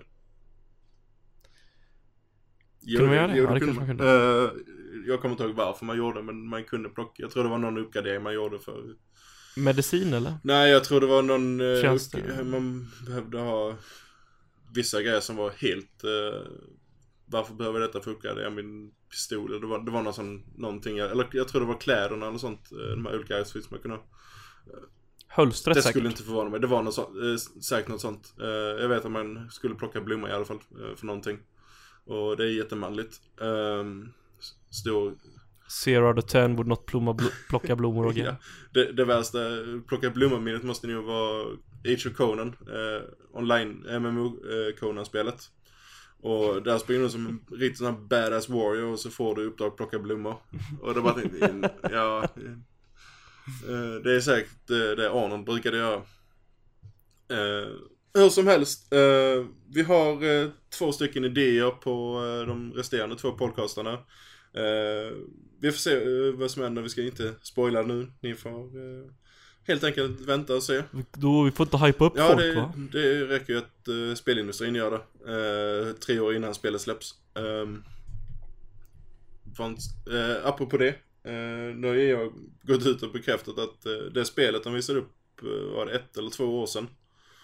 Uh, det här uh, ext extreme Ah, sportspelet man- som de hade prototyp Mm. på uh, inte kommer inträffa. Och då sa jag, ja men det kunde vi ju redan listat ut när vi såg det för första gången. Ehm, Ja, det kändes väldigt, nu höll jag upp vatten här inte folk tror annorlunda.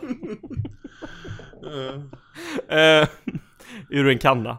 Och ehm, Nej men jag, jag, jag känner redan på mig att det här kommer inte Och de sa bara ah, vi visar upp lite koncept här Okej så ni ville bara ha, Ni fick pengar, studion fick pengar så de kunde åka Liksom sätta på en GoPro på massa så här extremsporter och typ fordon och hoppa Mm. runt lite Ja, det, ja, de fick ju sin känga i år också efter Star Wars-grejen så att eh, med all rätt. Eh, hur som helst, eh, vi har eventuellt två stycken. Går inte de i lås så hittar vi säkert på något annat att diskutera. Och fram till nästa gång Ja. så får ni ta i hand om er eh, att spela-lista. Eh, eller ute i solen eh, om ni inte bor i Sverige. Ehm, Nej, jag ska ut i solen, det är varmt nog ja, men, Skuggan är max alltså, annars nej ja, men man kan sitta under... Baden, Baden, Baden, Baden under parasoll det, och spela bärbar konsol. Det funkar det perfekt. funkar Så, ha det bra. Ha det bra Tja. Thank